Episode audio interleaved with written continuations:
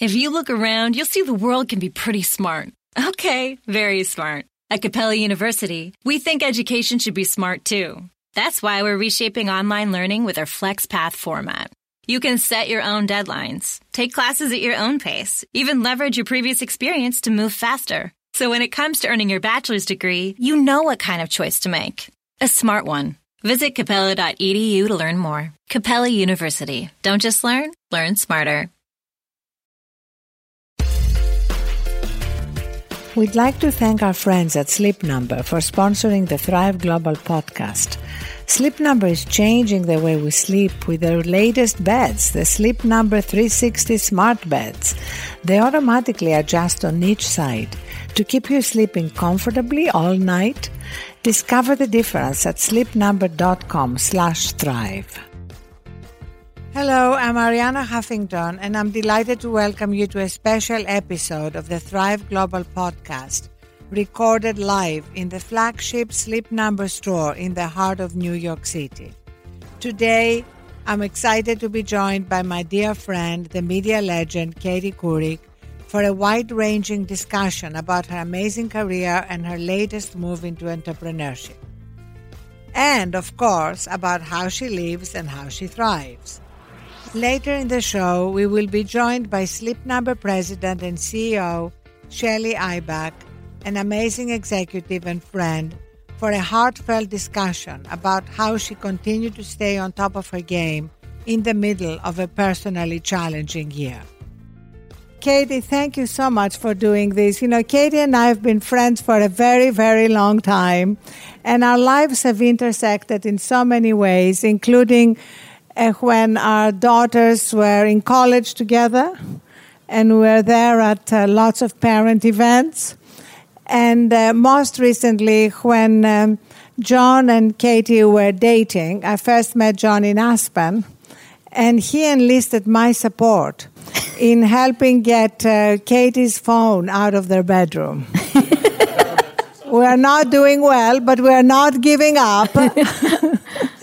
I even gave them um, a, an alarm clock that they can use instead so that she doesn't have the excuse that she needs her phone to wake up. I will come up with other ideas. You may have to withhold sex until she puts her phone. There's a joke in there somewhere. so, Katie, let's start with your new venture because it's so exciting Katie Couric Media. Yeah, how original, right? no, it's great. I think women should put their name up front. I have no problem with that. Remember, it was the Huffington Post, but I, that's true. But, you don't have to apologize to me, but but I I love the goal and what you're doing. But tell us in your own words. Sure. Well, first of all, hi everyone. It's great to be here, Arianna. Always great to be with you. Um, you know, I I've been thinking a lot about why I'm doing what I'm doing. And I think it's partially because I love communicating with people. I like telling stories. I like having, I like interacting with people. I like engaging with an audience. And I like distilling and synthesizing complicated stories to help us all understand them better. So, having done so much, so many different jobs in television, uh, there weren't a lot of jobs that I hadn't done, and also seeing the landscape of the you know the terra firma of the media landscape shift before my eyes. I started thinking, how could I continue to have a voice, and how could I continue doing what I love, and I realized quickly, as I think Arianna, you've seen all along, is that people are getting their information in a whole host of ways. Uh, a lot of people are not watching television. Uh, it's usually an older audience. I think the average age for an afternoon show on MSNBC is 64. Not that there's anything wrong with that, but I saw that young people were, you know, cutting the cord and getting important news information and storytelling in a whole variety of different ways. So, knowing that people were dis- disintermediating and speaking directly to an audience, I thought, well, how could I parlay the fact that I'm pretty trusted? Uh, I have name recognition, which is increasingly difficult to achieve in a fractured media environment. And I have relationships with people. Um, how could I parlay that into a business? So, John and I, and John's been enormously helpful, decided that we were going to start our own thing. And uh, I've never really been that entrepreneurial, but I've always wanted to be. And I thought I want to be more flexible and uh, be able to do things with and not have the the restrictions of a giant bureaucracy. When I went to Yahoo, I tried to do create a digital some you know high quality digital content, but it was very difficult in that environment because they were first and foremost a tech company, not a media company. And they were also concerned about a lot of other things uh, like selling the company. So um, I decided that I would try to create uh, a space where I would have a direct relationship with an audience through my social media channels primarily, because 70% of people now get their news and information from social media, and try to create a daily diet and a touchstone for people who follow me about the important news stories and also through video and through uh, a daily publication, which we're in the process of of actually putting together now. And additionally, you know, I also saw that brands wanted to be associated with high quality content as the advertising landscape has changed. So I'm working with brands I respect, like Procter and Gamble, uh, a company that's really put a stake in the ground when it comes to gender equality, environmental issues, and even did a short film about the talk about mothers talking to their African American sons about driving while black. And they really impress me with the work they're doing. And there are other companies that I think do want to stand for something. They don't want to just sell soap or shampoo or cars or life insurance or, you know, all kinds of products. I think they want to stand for something. You saw that with Nike and the Colin Kaepernick ads. And I think increasingly they want to be able to associate themselves with high quality storytelling. So that's another aspect of the business and that's how getting there came about. I said to Procter and Gamble, the Me Too Times Up movement is super important, but how else can we inspire young women and show them, you know, the way and give them some advice on how they might achieve success? So we profiled six women who I admire, who I think achieved a lot of success. Eva Chen, Ina Garten, Issa Rae, Bozoma St. John, Bethenny Frankel, and Jennifer Fisher, who started a very successful jewelry company. And we sort of talked to them about how they got how they got there. And um, so those are the kinds of projects I'm looking for. Uh, things that will inspire people, elevate the conversation, and, and make them think.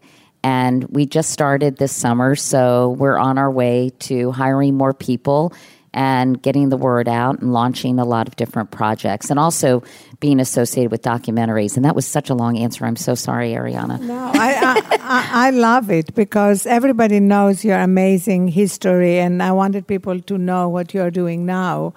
And I think you're onto something big because brands really want to be identified with adding value to people's lives, not just selling products. And we just finished a campaign we did with P&G around Pantene.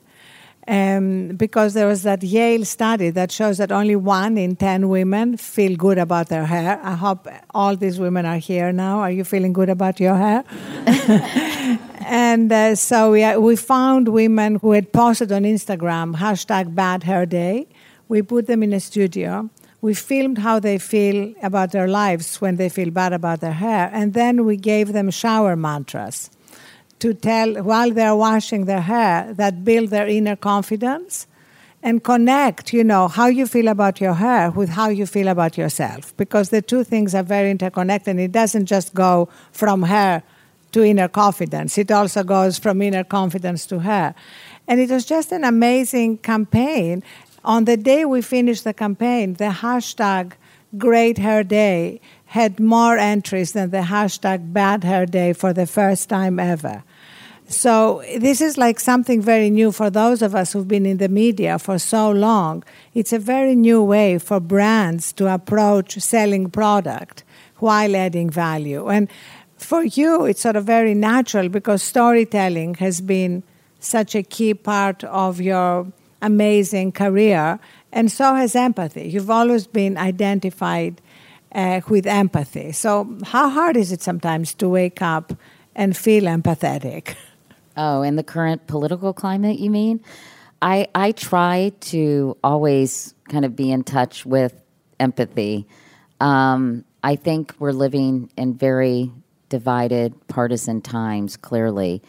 And I think part of the problem is nobody's talking to each other. The media landscape has become so bifurcated and so poisonous in a way. And I think, you know, I, I sympathize with a lot of my fellow journalists because I think it's incredibly challenging to co- cover uh, someone like President Trump, who is so unconventional and really pushes the boundaries of the behavior that we have for so long expected from a president of the United States. It's really, really challenging. And I think people are living in two different Americas depending on what media they consume. And they're getting two very different pictures of what it, what's happening in the world. And I think as a result, people become more deeply entrenched in that particular perspective and less willing and open to even have a conversation with someone who disagrees. And, you know, this has been the case for a few years now. And I think it's even gotten worse and has intensified.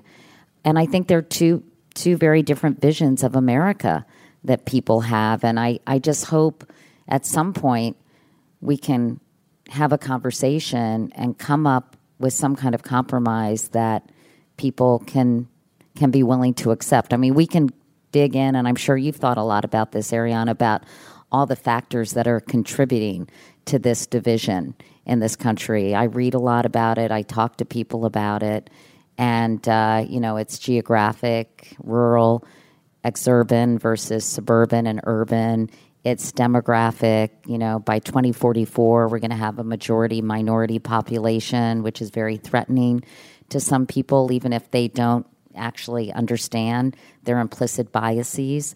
And, uh, you know, I think income inequality is a big factor too, and class resentment. And so, um, you know, we have really big, huge problems to deal with this, deal with in this country. And I'm afraid that the media becomes so obsessed over some of the superficial things that are going on you know, behaviors in the White House, sort of musical chairs in terms of staffing. And all these things are interesting and, and, in a way, titillating, but they are distracting.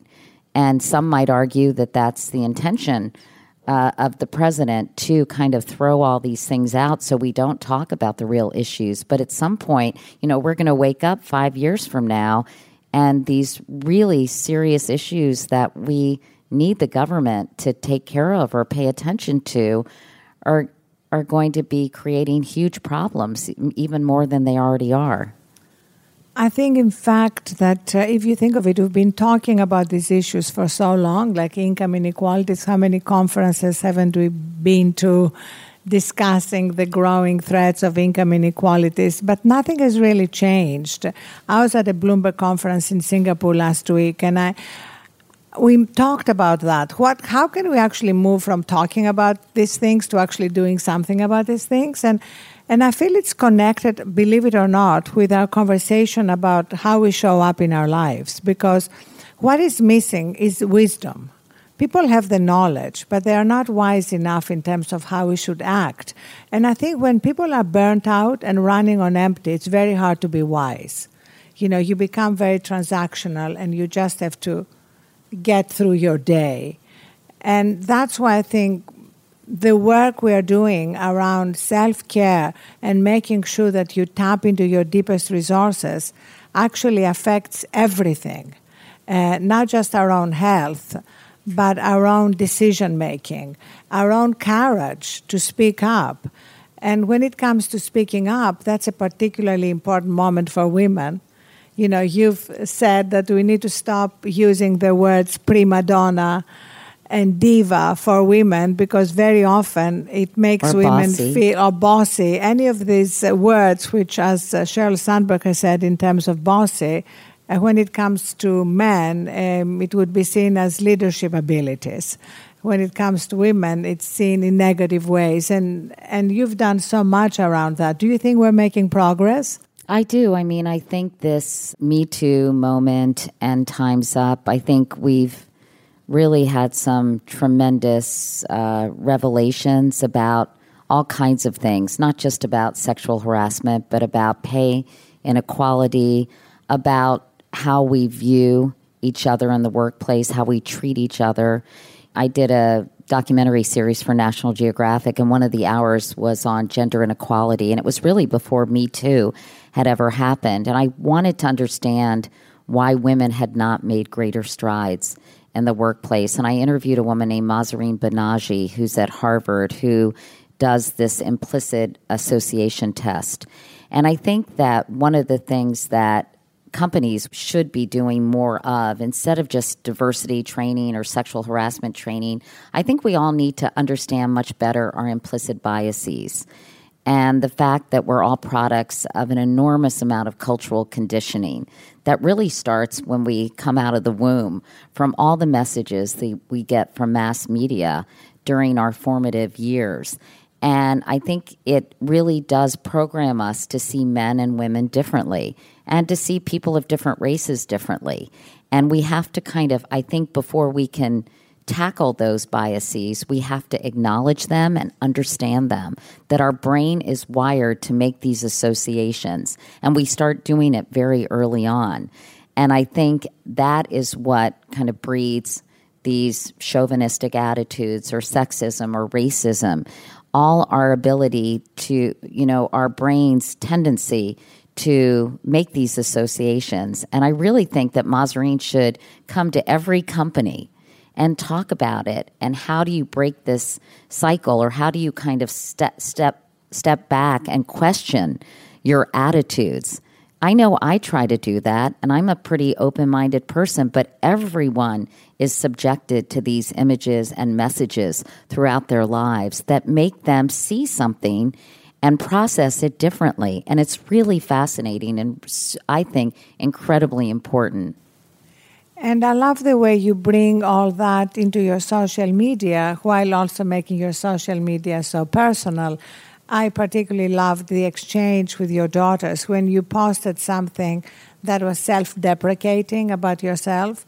And then immediately after, you posted a text from one of your daughters calling you out on that yeah, saying to, telling me not to put myself down. Yes, which, which is, is which interesting when you learn from your daughters. I think it was Ellie. She made a she made a really good point um, because I think women do tend to put themselves down because they feel uncomfortable with power and accomplishment and even confidence. And I think we are programmed to always kind of not take credit or put the attention on someone else. I really don't do that. You ask my husband, I like attention, but I think that you you know, I I think that women are taught not to brag and to stay away from anything that resembles sort of a self-congratulatory remark. And so I think it makes us go the other way and bend over backwards to kind of put ourselves down. Yeah, I actually loved it because it was really pointing out that negative self talk, I call it the obnoxious roommate living in our heads, is, is, is so destructive. But I particularly love it when our daughters are basically feeding back to us what we've taught them. I mean, I, I, I, I will get a text from my daughter if I send a text or an email late at night and they don't know it's a different time zone. They said, are you getting your eight hours sleep? and they're complete evangelists for sleep now, which I love. You know, they they're religious about it. So it's just great to see all those lessons uh, being passed on to um, our generation, and we both have two daughters each. And um, it's great to see them coming into their own. with all the attendant problems. There's no, there, there's nothing that's problem free. So, to uh, a couple more questions about social media. Um, how problematic is it for you or for women in general to deal with the negativity of social media? You know, it's interesting because um, I I just block them. That's how I deal with it. I'm kidding. But I do actually block a lot of people on my social media feed, but not so much anymore. I don't know. I've I've really found a great environment in Instagram. Um, I think it's it's uh, less nasty and snarky than Twitter can be. I also try not to give too many opinions on Twitter because I think journalists have created these echo chambers for themselves where they're really writing for other journalists, and I think it's alienating for readers or consumers or for the public in general. So. Um, only occasionally do I kind of give my opinion on Twitter, but on Instagram, I'm developing what feels like a real community, um, which is a combination of things I care about, um, information. And one example of that, Arianna, is after the shooting at the synagogue in Pittsburgh, and similarly after the shooting in Thousand Oaks, I started posting with uh, my social media producer, Julia, who's here, profiles of the victims you know, I did a documentary on gun violence a couple of years ago because I've covered so many of these senseless shootings. And I went to Sandy Hook and went into Mark Barden's home the night uh, this happened uh, with his whole family welcoming it, me in. And they were obviously in a state of shock. But between Columbine and Aurora and all the school shootings that I had covered and um, you know, obviously in the movie theater, uh, I thought this just doesn't make sense. But I thought it was so interesting that I got such a response showing just photographs of the victims with small profiles of who they were. And when I've covered tragedies through my career, I've always wanted to know more about the people affected. And I don't know if you remember after 9 11, the New York Times even printed a beautiful, well, it wasn't beautiful, it was harrowing, but important book uh, with all the profiles of the people who had died on 9 11. And I think it dehumanizes people to just deal with these tragedies through statistics or talking about the perpetrator.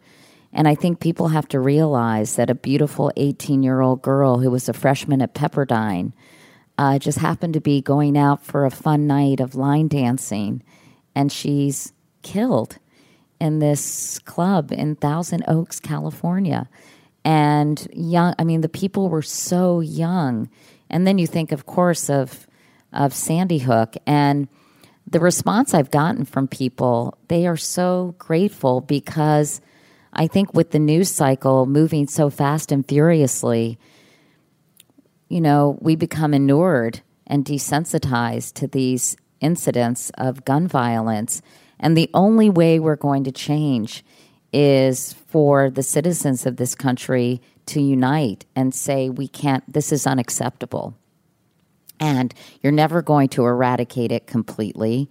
I believe that people have a right to bear arms, but there are common sense measures that can be implemented that will actually reduce the number of people. And, you know, it's just, I think it's terrifying. People share with me how they feel and they talk about these things in my comment section. And I feel like it's provided a, a real place for conversation. And sometimes when people disagree, and then everyone, of course, you know, attacks them, I say, no, I want this to be a safe space for conversation and for different points of view. Now, there's some people who are just, too crazy or too extreme. And I don't think they necessarily have a place in the conversation. But, you know, there has to be more places where people can come together and express their point of view and, you know, have, I think, uh, an intelligent dialogue. And I have found Instagram to be a place that I really love doing that, whether it's talking about the fires. And then I have fun things too, where I try to talk about my life and fun things I'm doing. It's not all serious, but it's kind of been it's been a fun place for me to play and to communicate with people and to feel like I'm having an exchange. And now I recently had the chance to sit down with Pete Bils, the Vice President of Sleep Science and Research for Sleep Number. We spoke about the connection between sleep and kids. So, Pete, what does the research show about the connection between sleep and school performance? You know, there have been a lot of research done over the years. Uh, a great study done in uh, both Israel and the U.S. shows that there's a direct correlation, controlling for everything else, between scholastic performance and sleep quantity. It's a dose response. It seems like every 10 to 15 minutes of extra sleep that our children get results in a better grade. So, from the difference between an A and a B, and a B and a C, and a C and a D, um, it, it's really a dose response. So, it's, it's amazing how just a little bit of sleep change can make a huge difference in their scholastic ability. Fascinating stuff, right? Stick around until the end of this episode to hear my full interview with Pete. Always has the scoop on the latest sleep science. This sleep tip was brought to you by Sleep Number, the bed that knows you, senses you, and adjusts to you. Only at sleepnumber.com slash thrive. And how do you manage to set boundaries? Because um, you, we can all get slightly addicted to social media, to our feeds, to the conversations. How do you decide when to unplug and um, say, This is my time? That's an excellent question. Uh, I don't think you should ask my husband about that, but he's kind of gotten into Instagram too. I'm like, what are you doing? He's like, I'm putting this in stories. I'm like, what happened to you, Molner? You know, he used to get so mad at me and, and frustrated. He beat you once. He put something up in stories ahead of you. I noticed that. And Yeah. you called him out. yeah, it's so funny.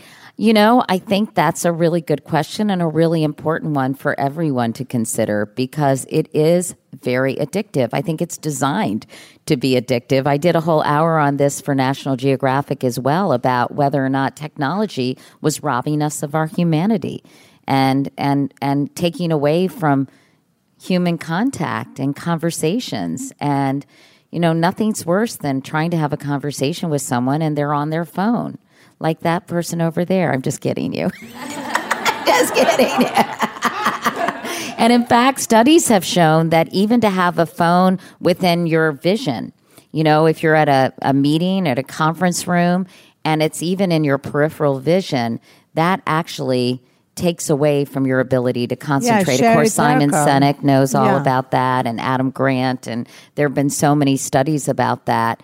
And I do think that you know, as you know, Arianna, and you've been been focusing on these issues for a long time. There is no such thing as multitasking. You can really not focus on multiple. And I know that I'm really bad at it because I couldn't when I was in college. I couldn't listen to music and study at the same time because my brain would be too bifurcated. So, um, you know, I think I think it's a real issue, and I think that John and I need to sit down and, and establish some guidelines and some rules of engagement. Um, yes, exactly. Let's do it now. Let's let's see. What are the rules of engagement that you have now? Do you have any rules? well, we used to. We did have a short period of time where we did not have our phones in the bedroom.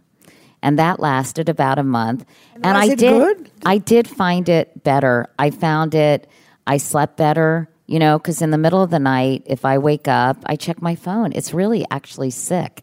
And then of course the lights from your phone stimulate your brain and then it's harder to get back to sleep. And it's not just the lights from your phone. It's the fact that your phone is the carrier of every project, every problem, everything that dominates your waking life. And so suddenly this is intruding into your time to recharge. So it's really serious. But here is really the solution. We have found that the way to change behavior is through tiny micro steps. Uh, I was talking to um, um, the CEO of a company we're working with, which is a very fast growing company. And he said to me, You know, I work really hard. The company is doing amazingly. I have this one hope that I'll be able to spend some time with my kids at night without my phone. So I said, just an hour and a half. I want to leave my phone in my car, go into my house, spend an hour and a half with my kids, and then go back to my phone and my laptop and my work. I said, How is it going? He said, I haven't been able to do it once. I said, An hour and a half is too long. Say you're going to leave your phone in the car for 15 minutes. Can you do that? And so he's been doing it now. So it's like start with something small, you know, who, that's manageable. And then you get the reward, and that reinforces you wanting to do it. So let's pick a micro step. John, do you have an idea? Oh, Molner is on the podcast now. Thank you for having me on the podcast. I like a hard cutoff after some hour. So, say nine, you know, like you can have it in the bedroom until say nine o'clock, and then and then it, it moves over. So so not it's not that it's always off limits, but sort of after some time. Or uh, I, I would go along with that. I would cut that deal with you, uh, Katie. Okay. Okay. Well. Okay. Or you can negotiate the hour. You know, it's okay to make it 11 p.m. It doesn't, for me, it's like starting some, somewhere. So, whatever time you are comfortable, and maybe even saying we are going to start doing it every Monday. And then you add Tuesday. You know, trust me, we try to make the micro steps really tiny and doable. And then you can keep adding and improving rather than doing something big that you're going to abandon. I, I think I, I could live with 10 o'clock even every night, I think, and, and taking the phone outside the bedroom. I and think, I've given you a little phone bed, haven't I, to charge it? Yeah, yeah, I don't know where my phone bed is. I, oh, I brought, we brought honest. another one, right, guys? Yes. It is so interesting, though, because I think the technology has moved so quickly and sort of your whole world is now in the palm of your hand.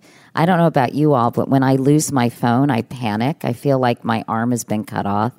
And, you know, I think that our understanding of the impact of this technology on our relationships, on our brains. You know, in part of this series, I interviewed a scientist in California who said all these kids who are looking at their phones at night and the blue light um, and kind of are under the covers. And first of all, your your uh, area, Arianna, it, it's really affecting affecting their sleep.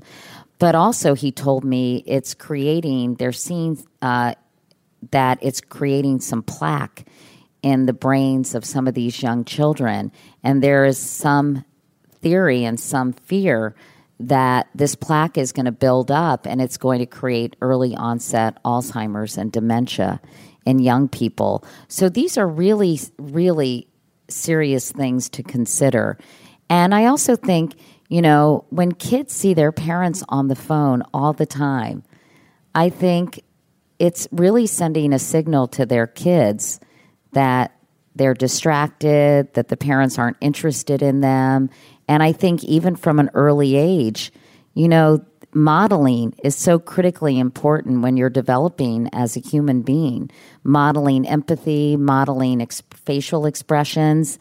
And if you're not doing that, or you're not even talking to your child, I see so many mothers now in pushing their kids in strollers. I remember I used to take Ellie to the grocery store and teach her colors from the vegetables. But now I think if you're not interacting with kids and teaching them language and curiosity and answering their questions and getting them to ask questions, it's going to affect their language development. You know, there was a study, and I always forget the number of words, but children of means versus children of poverty, and the number of words they learn at a very young age, like by the age of four, is some remarkable number. It's like millions. Maybe Julia, you'll look up that study for me if you'll Google it. See, here we go. But but I wonder if as people start to be more focused on their phones, they're going to stop interacting and, and speaking with their child, and that those words will start to decrease among children who are lucky enough to have parents who are really, you know, invested in their development. So, I mean, there's so many aspects of this that really deserve. And I really admire, Arianna, that you were on this early on and focusing on it, not just sleep, but quality of life and understanding that technology can be a wonderful thing, but like anything, in excess, it can be incredibly harmful.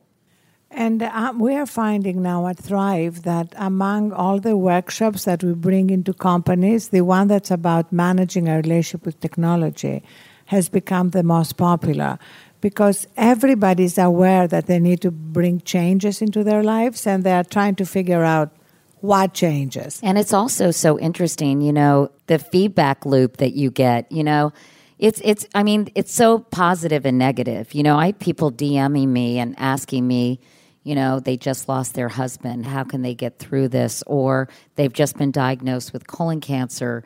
Do I know a good doctor in the Bay Area? And some of that, you know, I could spend my whole life responding to direct messages through Instagram. On the other hand, I really appreciate that they're reaching out and I'm forging these connections with people, which is great. On the other hand, you know, often it can become just too much and there's a lot of anxiety. You know, I feel I have a pretty rich, exciting, I think wonderful life, but sometimes I feel bad about myself when I see Kendall Jenner in the Victoria's Secrets fashion show. Uh, and I think that's really just a, a, small microcosm of what I think a lot of people see when they feel like, oh, my life compared to all these people, it sucks because they're putting out these sanitized, manufactured versions of their life. And I think it gives people a false sense of like how bad their life is versus how good other people's lives are. So, you know, anxiety has surpassed depression in this country. The suicide rate among young girls has tripled, I believe, between 10 and 14. And you have to imagine that social media is a big factor behind these numbers. And furthermore, loneliness is an epidemic. It's so interesting to me that we're more connected than ever before, and yet we're lonelier than ever before. And that's why we have to figure out how can we use technology to foster a community instead of just to kind of make people feel anxious and uncertain and bad about themselves. So we have one small micro step here that you and John have agreed on, and we're all going to be witnesses, right? and let us know how it goes. We'll report and on stories at maybe you can re- every mo- yes, every night. you can report on stories, and I will regram it and then um, set an example. I really f- uh, have found that people really love to see what everybody else is doing. It gives them ideas, it gives them hope, that it's an addiction that we can master, and it also helps that helps us wake up and face life with all its challenges and joys in a recharged way. And you've said once, I think it was a Vanity Fair Q and A. Um, when they asked you to describe your state of mind as exhausted. So, how are you on the scale of exhausted? I think I thrive under pressure. You know, I, am an adrenaline junkie. If I have 45 minutes to get ready to go somewhere, I'll wait until I have 10 minutes to get ready to go somewhere. Everyone who knows me knows this is true. So I think I thrive like just being really busy and really crazy. I just like pressure. It's super weird. I don't know what my problem is, but um, so I'm not really exhausted. I think I'm kind of, I think I'm kind of confused. I think right now we're living in such anxiety ridden times. I think there's so much anger and hate and alienation and confusion that I sort of feel out of sorts, I think. But I think, and I think sort of the macro environment colors your micro environment. But, um, you know, I'm also very excited about, I think, as we talked about, Arianna, before we came up. It's such a crazy time, but that makes it so ripe for disruption and for doing things differently and finding ways to do things that were traditionally done one way. Technology, I think, has enabled us to, like, for me to have a relationship with an audience. You know, if I wasn't on television anymore 10 years ago, people probably wouldn't hear from me, although I guess I joined Twitter in 2008. And the vice president of CBS News said, I think it's beneath the anchor of the CBS Evening News to be on the Twitter. And I said, well, it's not the Twitter, and this is a way you can actually communicate. And I remember starting to try to integrate uh, Twitter questions into the CBS Evening News, probably the most kind of traditional old school broadcast there is uh, of the three networks. And I think they thought I was crazy. But during the Gulf oil spill, I said, let's take questions through Twitter that the audience might have. And I remember someone said, How much oil is down there? And I realized that's a good question. And that's something our correspondents weren't really dealing with. And so you know, I've always tried to use technology in a positive way to disrupt in a productive way. Um, and so I'm exhausted but excited that I have an opportunity to really control my own fate and destiny, and that I don't have some, you know, network news president saying, "Hey, we're done with you. We're going to go move on to the flavor of the month."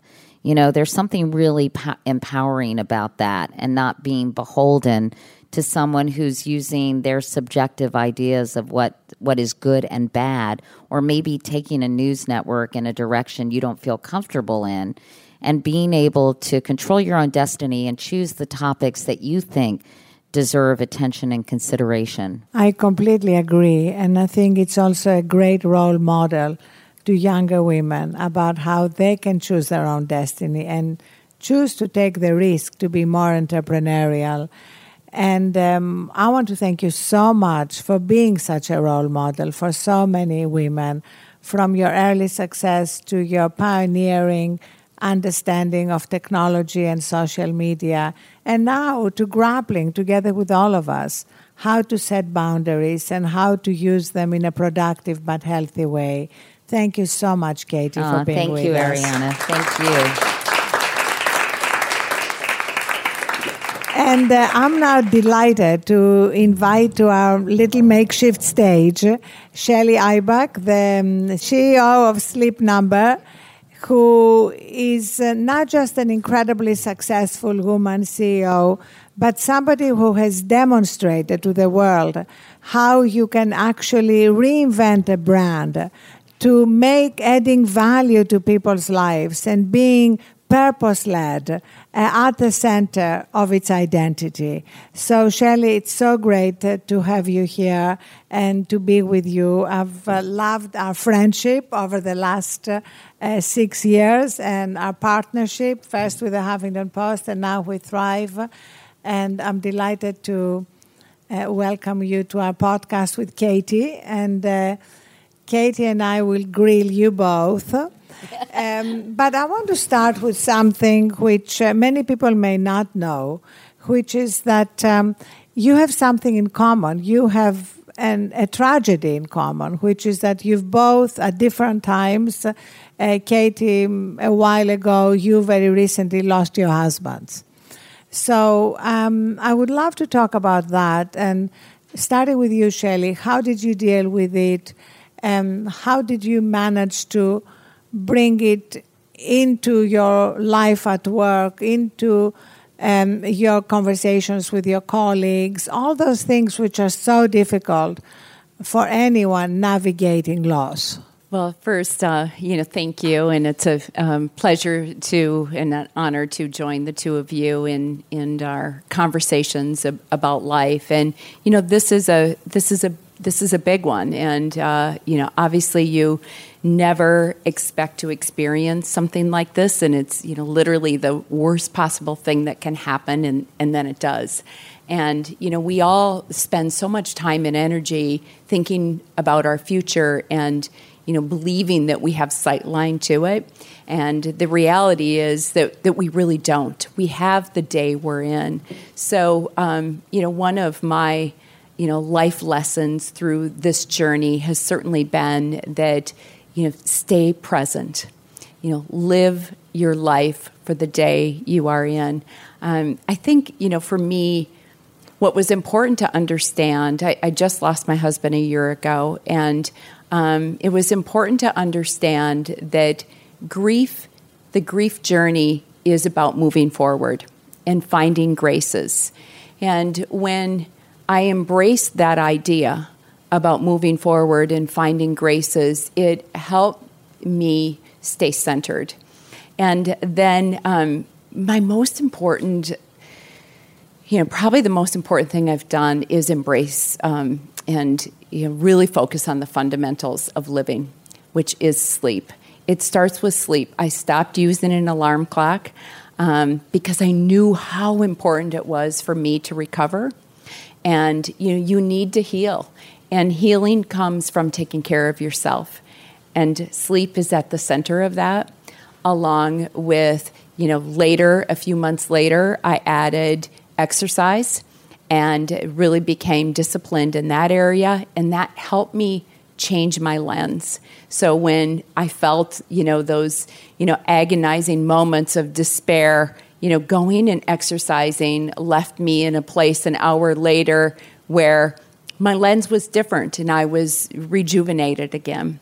And then, you know, adding the healthy eating. So those fundamentals, it's so important to, you know, being able to be present in the day you're in and um, you know, finally, yeah, I, I do start every day with meditation time, and that is really about being grateful. Um, and every day, I establish that quiet time to be grateful for everything in my life and, and be thoughtful about perspective. And that centers me on, on the day. And then I seek joy. And it's so important. And this is kind of part of, you know, fighting for life. My husband fought so hard to live. He wanted to live so bad. So, you know, for me to help bring meaning um, to, you know, his life, it is about living my own life and fighting and fighting so hard for, for life, I choose life and I seek joy every day, and I always find it. So um, those are, are some of my my healing lessons um, from this last year of um, my grief journey, and I've been you know open with my company and you know with all of our team members about that grief journey and you know where I've been at uh, along the way, and you know how I've progressed, you know through through the the four seasons. That's beautiful, and I read the moving piece that you wrote to your company, bringing them into your journey. Um, Katie, you wrote once that your first husband said to you that you were born on a sunny day, mm-hmm. but that uh, changed for you when he was diagnosed with colon cancer and then died from that. Um, how did you deal with it, and, and how also did you bring it into your public life? Well, I admire Shelley so much because we were talking before, and not only was she going through this and feeling like her heart was in a vice every day, 24 7, but she was building this company and working out of uh, what is what's your husband's name? George. Working out of George's hospital room, and uh, which is really quite remarkable. Um, it probably helped you compartmentalize a little yes. bit. And for me, when Jay got sick, and he was just 41 when he was diagnosed, and Carrie was one, and Ellie was five, uh, I think continuing to to do the Today Show was really sort of like a refuge for me. My work was. But you don't really have a choice in the matter, right? It's not like you can say, I'm not going to deal with this.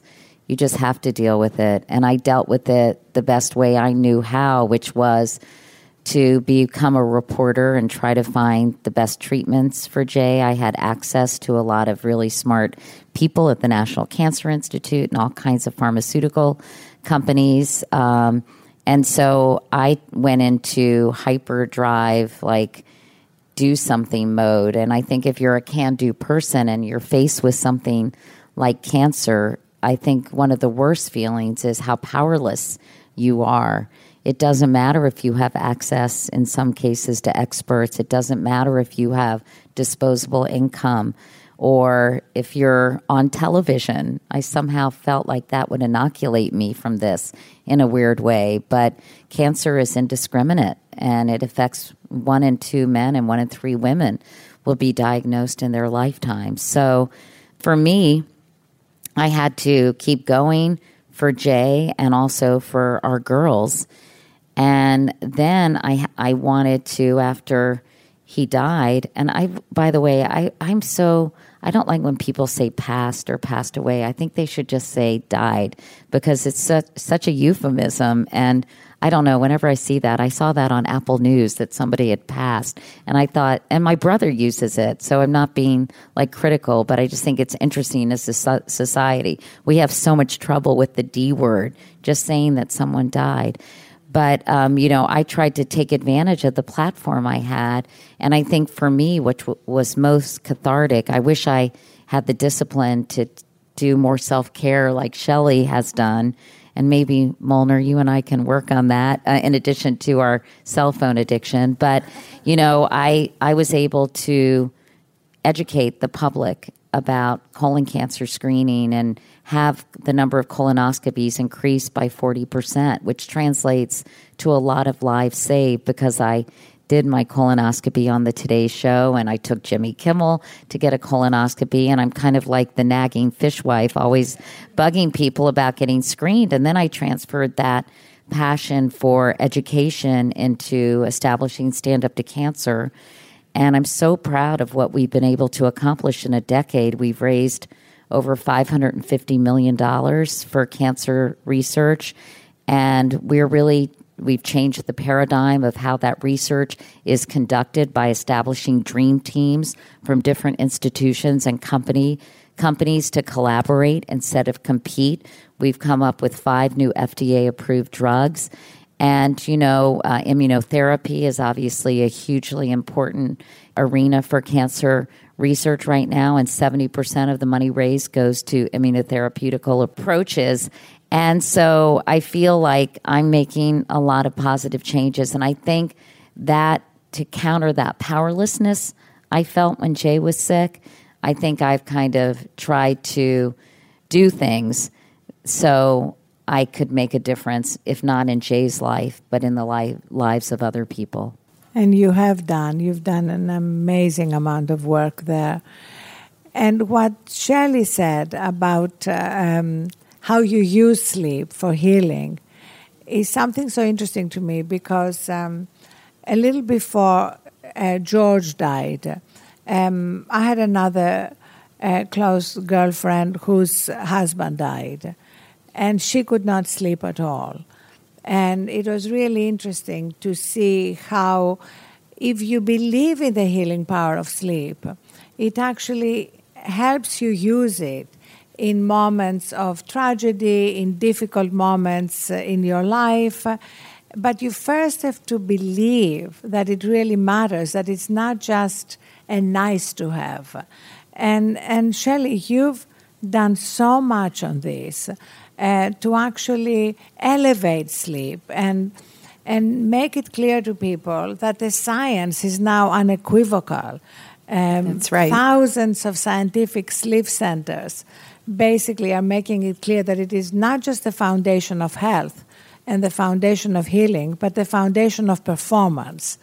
And um, it's just amazing how much progress has been made in the last few years, but also what a long way we have to go um, to really make sure this uh, new scientific fact is absorbed by everyone. So how are you planning to achieve that in the next few years? And we have a little announcement to make on that too. But tell me first your thoughts. Well, I am so passionate about this. And, you know, sleep deprivation impacts people, you know, physically, mentally, all aspects of their life, both now and in the future, as as you were talking about earlier, with Alzheimer's and you know, and other issues that are related to sleep deprivation, it also is you know a big culprit in damaging one's relationship. You know, with you know people in their personal life as well as professional life, and you know, in the end, we all work so hard to be our best self, and it starts with having a great quality night's sleep that gives you the best shot at being balanced and being authentic and not overreacting or underreacting for that matter to the various situations you're encountered with. Um, so I truly believe that you know the um, world can be a kinder place with greater sleep, and we all know that um, society, especially right now, you know everybody needs a great night's sleep, and you can see it and hear it um, in social media when people haven't had a, great night's sleep, and um, we have to keep you know bringing forth studies that in performances that link sleep to performance. That's one of the reasons why at Sleep Number, we did the partnership with the NFL to, you know, really help the active NFL players um, be more competitive. And, you know, you can see the direct link between quality sleep and performance. And it's so fun to see it play out, you know, every week in, in the games right now. And that's why um, our motto at Thrive is a good day begins the night before. That's right. And uh, we are so excited about the conversations we're having with you and your team to launch a dedicated science based sleep section at Thrive with you as the editor and to bring together both the latest science but also new role models. Because as Katie knows so well, people learn and change through a combination of data and storytelling. And we have found that nothing has moved the needle as much as having people like Jeff Bezos write that he gets eight hours of sleep and how it that's good for Amazon shareholders. People who want to hear from others in the arena who are succeeding to make it clear that this is not for people chilling under a mango tree. Exactly. It's for the NFL play, players and for the richest men in the world and, and for people who are incredibly active and effective in their lives. And I, you know, I, I, I really admire both of you so much for changing the conversation. You know, it wasn't that long ago when people bragged about how little sleep they needed. You know, it was a macho thing. I remember when I worked with Bryant Gumbel, um, he would say, Oh, I only get four hours of sleep. And I'd be like, Ooh, wow, that's so great. And, you know, I think, you know, it, the same thing goes for people who use, you know, are, are busy all the time. Busy used to be worn as a badge of honor. And I think the fact that you're really sort of changing the conversation and refocusing the lens on what our societal expectations are and what is admirable and what is not is is really important and i think that you've done so much with just kind of just just refocusing people and thinking gosh get, needing sleep is not a sign of weakness it's actually you know good for you and good for the people around you. And so I think it's it's really laudable. So I, I appreciate all your work. I'm trying to get Jon Bon Jovi to change the lyrics of his song "I'll Sleep When I'm Dead," and to, to "I'll Sleep When I'm Tired." Exactly, exactly. Good luck and with that. And it's really fun to get high sleep IQ scores. You know, Yeah, so so, yes. gives you bragging rights. The idea of kind of really quantifying Exactly. and qualifying your amount of sleep would you know i think that's an, uh, an example of marshaling the power of technology and using it to improve your life um, and so of course now i'm going to be very competitive with john and we're going to have to compare our sleep scores like we compare our word w- words with friends uh, Yeah, it's a- scores. a although I gave fight. up, I gave up on that because he beats me all the time. so. Actually, last night, um, and I were at a dinner with Desiree Gruber, and she did say that now that she has her sleep number bad, she and her husband are competing with each other. And she would say, Don't, don't get into bed yet. I'm not ready. Wait, wait for me so that he doesn't get more sleep than she's getting. So that's a very healthy competition. What about having televisions in your bedroom? Uh, is that something? Because obviously that's a different kind of technology, and I'm curious how you all feel about that. Well, the science basically says that it's very important not to watch something just before you go to sleep that you don't know what you're going to watch. Like Handmaid's Tale? Very bad. anything, any, anything that might disturb you. I mean, certainly not the news because you never know what you're going to see, and we are all so susceptible Um, so it's it's individual, but I, I I have a TV in my bedroom, but I never watch it before I go to sleep. So, I like an hour before, do you turn it off? I or- think yeah, exactly. Set a time, and again, make it 15 minutes before you go to sleep. Then make it half an hour. Then make it an hour. You know, just start with these micro steps and build to what is optimal. Um, and in the end, uh, there's so much new science about reading real books. Yeah, you know, I was thinking about that the other day. It's such a time suck. You know, you get go down this vortex of garbage and, you know, and then you click on some of this weird stuff and you're like, "What?" You know, like Joy Behar's last words, you won't believe how she died. I'm like, Joy Behar died? And then you realize they're just, they do that with all these different people. Probably me too. And by the way, I advertise a wrinkle cream that I've never used. And all these people think I use this wrinkle cream. They shouldn't be allowed to do that, should they? Like use my face? I need a lawyer. Anybody a lawyer? but um, but but I realize how much time you waste on your phone. I mean, it can just be suddenly you look and it's like two hours have passed. No wonder I never read books anymore or even magazine articles because I also think it makes your attention span much shorter and, you know, it contributes to your inability to focus on something for a long period of time. So there's so many reasons that you need to really be disciplined. But the other problem, I think, which we haven't talked about, but we could do it on another podcast with an expert Arianna, and I'm sure you know all about this, like Tristan Harris, who's become a crusader, who he used to work at Google and he quit because he saw that the technology was being developed to keep us focused in this attention economy, to addict us with the way the algorithms work, with what we're being fed, with the bright colors, with, with the bells and whistles. And, you know, we're almost like guinea pigs in this huge science experiment. And we have to, again, kind of control our own destinies and not be manipulated and exploited by the technology that's being created ostensibly to help us.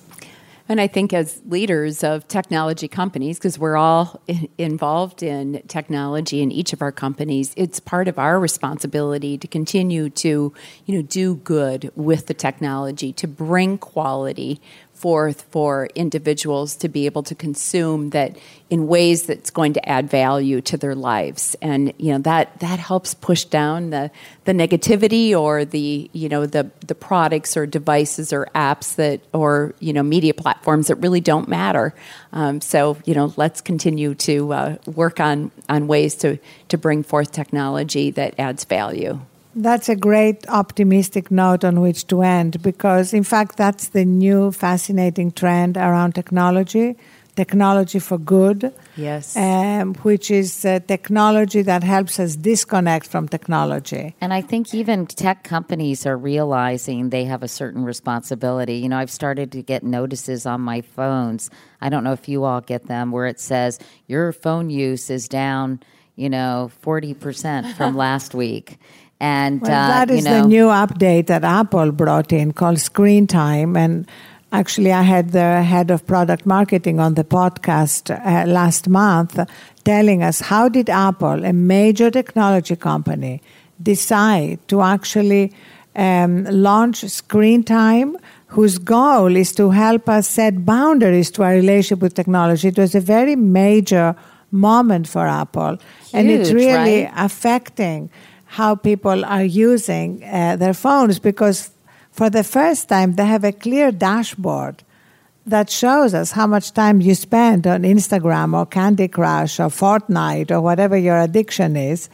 And then what I love is the parenting controls, um, how you can help your children as well as helping yourself to navigate that world. So Which is a bold move, isn't it? Because it often conflicts with the bottom line of these companies. You know, it's not sort of in their best interest to limit your phone use if you are, you know, Apple or any other company. So, And for Apple, it's easier because they mostly sell hardware. I mean, they have an app store, but that's not a very significant part of the revenue. It's much harder for Facebook, for Instagram, for Twitter. But the journey has just begun. This is going to be the big debate um, of the next decade, and um, we are excited to be at the center of it. Sleep, good use of technology, and uh, good use of social media to get out the stories that matter and to increase rather than decrease empathy. Thank you, Katie, so much for being with us. Thank you, Shelley, so much for all the work you're doing to help us be healthier happier and more productive. We need to keep reminding people of that. That's right. Sleep well, dream big. And dream big. it's all about sleeping well at night so you can dream big during the day. I like that. Sleep well, dream big. And thank you everybody for being here. Sleep well, though not right now, and and dream big. Thank you. Thank you.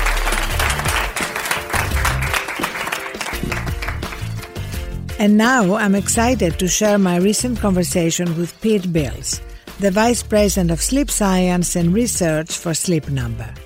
So, Pete, what does the research show about the connection between sleep and school performance? And how can parents help their kids, especially teens who are addicted to technology and love to stay up late? How can parents help them get enough sleep? Great question. And I have two teenage daughters. I've learned more about uh, sleep watching them turn into wonderful women from children. It really is amazing to see the difference that sleep makes in their performance and development. Um, you know, there have been a lot of research done over the years. Uh, a great study done in uh, both Israel and the U.S. shows that there's a direct correlation, controlling for everything else, between scholastic performance and sleep quantity. It's a dose response. It seems like every 10 to 15 minutes of extra sleep that our children get results in a better grade. So, from the difference between an A and a B, and a B and a C, and a C and a D, um, it, it's really a dose response. So, it's, it's amazing how just a little bit of sleep change can make a huge difference in their scholastic ability. And any particular help that parents can give their children? You think just giving them that information would help? Well, I, I, think it's a great time also for them to realize the impact of, as you've talked about many, many times, the uh, impact of caffeine and screen time. Uh, you know, caffeine has a long half life, and the, the, amount of energy drinks that our kids consume right now is off the charts. Even an uh, uh, energy drink at three o'clock is going to diminish the quality and the quantity of their sleep, uh, it, especially deep sleep early in the night and uh, media consumption before they go to bed. Uh, I love your advice of locking away your phone in a box in a closet, uh, away from your bed. With my girls, we used to set two alarms. One was when it was time to go to bed, so they could start their routine and get rid of those things, and the other was when they woke up. But uh, media consumption just consumes the children in three different ways. One, it always displaces sleep. One more text, one more tweet, one more episode. Two, the blue light that it emits. It reduces the production of melatonin, delays sleep, delays quality sleep, deep sleep. And then three, the racing mind. Uh, as soon as someone puts their phone down, that doesn't mean their brain sh- turns off. They, it just really makes it very difficult for our children to get to sleep. So caffeine consumption, screen consumption are, are, are, very, very important. And then on top of all that with our kids, when they enter adolescence, their middle of the night shifts compared to what their mm-hmm. parents are, almost up to two hours. So routines become even more important. And light exposure and avoidance is critical. An hour before you go to bed, try to get out of those bright lights, put your phones away, put them in the night mode so you don't get that blue light exposure. Then, as soon as you wake up in the morning, get them in the brightest light you possibly can so that it resets their clocks and they'll sleep better because of that. Thank you so much, Pete. Thank you. Thanks again to our friends at Sleep Number for sponsoring the Thrive Global podcast. So many couples disagree on mattress firmness. The Sleep Number 360 Smart Bed adjusts to your ideal firmness, comfort, and support on each side, so it's just right for both of you. Discover the difference at sleepnumber.com/thrive. Be sure to subscribe to the Thrive Global podcast with iHeartRadio on your favorite podcast app and stay tuned to thriveglobal.com and iHeartRadio for updates on new episodes. And in the meantime, go to thriveglobal.com for tips to start thriving today. If you look around, you'll see the world can be pretty smart. Okay, very smart. At Capella University, we think education should be smart too. That's why we're reshaping online learning with our FlexPath format. You can set your own deadlines, take classes at your own pace, even leverage your previous experience to move faster. So when it comes to earning your bachelor's degree, you know what kind of choice to make. A smart one. Visit capella.edu to learn more. Capella University. Don't just learn, learn smarter. Hey guys, it's Bobby Bones. I host the Bobby Bones Show, and I'm pretty much always sleepy because I wake up at 3 o'clock in the morning. A couple hours later, I get all my friends together, and we get into a room and we do a radio show. We share our lives, we tell our stories, we try to find as much good in the world as we possibly can, and we look through the news of the day that you'll care about. Also, your favorite country artists are always stopping by to hang out and share their lives and music too. So wake up with a bunch of my friends on 98.7 WMZQ in Washington, D.C., or wherever the road takes you on the iHeartRadio app.